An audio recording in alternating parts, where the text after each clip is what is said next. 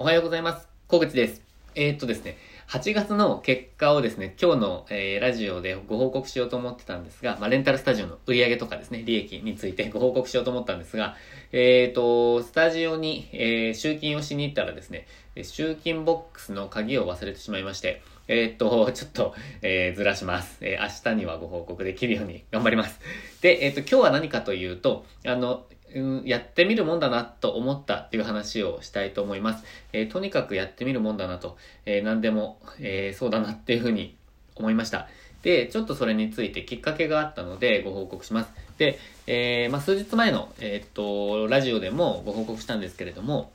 今、レンタルスタジオの、え、まあ、改善をしていくっていう中で、えっ、と、排水の問題があのあって、流し場の排水が古くて、ちょっとこう匂いがえ上がってきてしまってたっていう件があったんですね。で、これはどういう、えっ、と、ことかというと、なんかあのなんか流し台の下、水が流れるところって、こう水がこう、キュッと溜まるようになってるじゃないですか。あの、J みたいな形になってて、こうグッと曲がって、そこに水が溜まることで、あの、下水からの匂い、まあ、空気、匂いがこう上がってくるのを防いでいるらしいんですね。で、それを知ったのも私は、えー、今年になってからだったんですけど、えっと、まあ、それがない、えー、流し台だったんですね。で、それ、あの、もう、もちろん引っ越したと、引っ越した時というか、物件の引き渡しの時から知っていて、たまに匂いするなってき、あの、感じてたんですよ。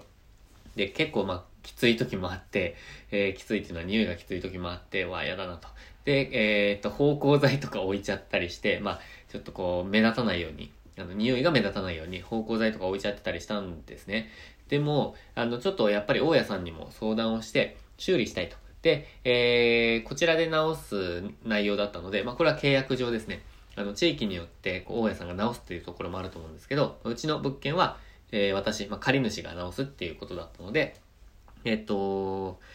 業者さんの紹介を依頼してたんですね。で、えっ、ー、と、大家さんも業者さんに聞いてくださったみたいで、まあ、これも、なんか、2、3週間かかっちゃ、1ヶ月ぐらいかな、かかってて、私ももっとプッシュすればよかったんですけど、ちょっと後回しにしちゃってて。で、えっ、ー、と、聞いてもらったところ、あのー、なんかこう、自分でやったらどうかみたいなアドバイスだったらしいんですよ。というのも、あの、ぴったり合う、えっ、と、ものを、こう、なんか、施工業者の人がやったりすると、なんかこう、まあ、なんかちょっと忘れちゃいましたけど、うまくいかないっていうことだったんですね。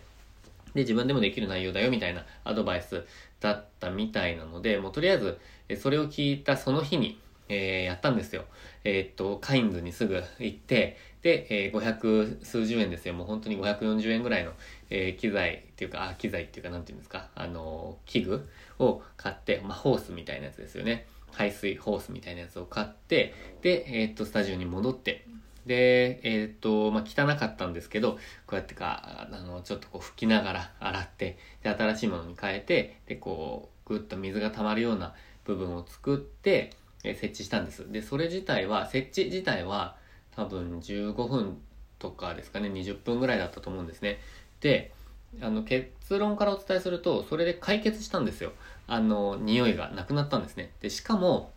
あの、今日入って気づいたんですけど、レンタルスペースに入った時に感じてた独特の、まあ、スタジオの匂いだなって思っていた匂いもなくなったんですね。でそれも、あの、下水の匂いだったっていうことが、私は分かったんですね。まあ、お客様は気づかないかもしれないんですけど、えー、そうだったんですよ。で、これ半年前にやっとけばよかったなって感じだったんですよね、本気で。で、本当に業者さんに水道工事をしてもらわないと治らないと私は思ってしまってて、えっと、本当に無駄な時間を過ごしちゃったなって思ってたんですね。で、こういうこといっぱいあるだろうなって思ったんですよ。例えばスタジオだけに、だけで考えたとしても、壁紙とかトイレの DIY とか、あのー、まあなんか床の、えっ、と、床をきれいにするとか、うん、なんかまあいろんなことですよね。そういうことが、え、私はちょっとできてなかったんじゃないかなと思いました。で、その他、やってみたらすぐできるよねってことがいっぱいあると思うんですよ。もしくはやってみたからわかること。で、例えば新しい、こう、まあ、ウェブサービスを使ってみるとか、新しい SNS にチャレンジしてみるとか、うーん、新しいジャンルのなんかこう、勉強してみるとか、えー、まあ、いろんなことですよね。あとはまあ自分でできないだろうなと思ってたこととか。なんかやってみると、意外とできちゃったりとか、もしくは、えー、あ、自分でやらない方がいいなって思うこととかも気づくこととかもあると思うんですね。でも、もうとにかくやってみる。あの、もうこれ前からそう思ってますけど、できてなかったなっていうことだったんですよ、今回。あの、なんでやんなかったんだろうなっていうことを本当に強く、えっ、ー、と、思いました。なので、えー、とにかくですね、あの、今回の水道のことをかけにですね、まあ、とにかく、ちょっと着手してみるっていうのをやってみようかなと思います。で、もちろん、あのー、着手するのが難しいものもあると思うんですね、現実的に、普通に。あのー、他のこともあってとか、時間的にとか、資金的にとか、えー、まあ、安全面でとか、なんかいろいろあると思うんですけど、まあ、別にその判断はつくじゃないですか。やってみようっていうレベルと、えこれはできないだろうっていうのですよね。で、中田敦彦さんが最近の中田トークっていう、あの、まあ、サブチャンネルみたいなチャンネルでも話されてたんですが、あ、違うな。R25 の、えっ、と、インタビューかな。そうですね、そうですね。それでやってたんですけど、あの、答えられてたんですけど、やっぱり、あのー、なんかとにかくやってみようよと。で、えー、まあ、なんかそんな話をされてました。スピード重視っていう話ですね。で、そこはすごくあのー、えっ、と、同同感というか、あの、なんていうんですか、共感をしました。でも自分はできてなかったなって思ったので、今後はですね、もっと自分で早くやっちゃった方がいいこと。で、今後はその他の人にお願いするとか、えー、そういう方法をするにしてもですね、とにかくなんか動いてみるっていうのをやってみようかなと思いました。まあ、例えば水道工事だったら自分で別に見積もりをお願いしてれば、それもそれで済んでた話じゃないですか。自分でやらなかったとしてもですよ。なので、とにかく第一アクション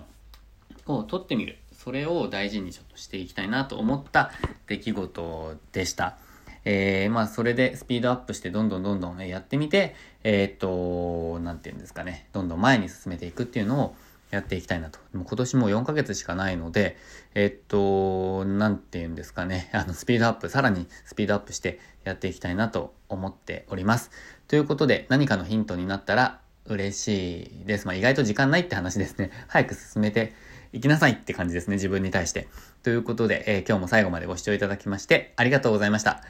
これからも、あの、スピーディーにですね、えっ、ー、と、スピード重視でチャレンジできる日にしていきましょう。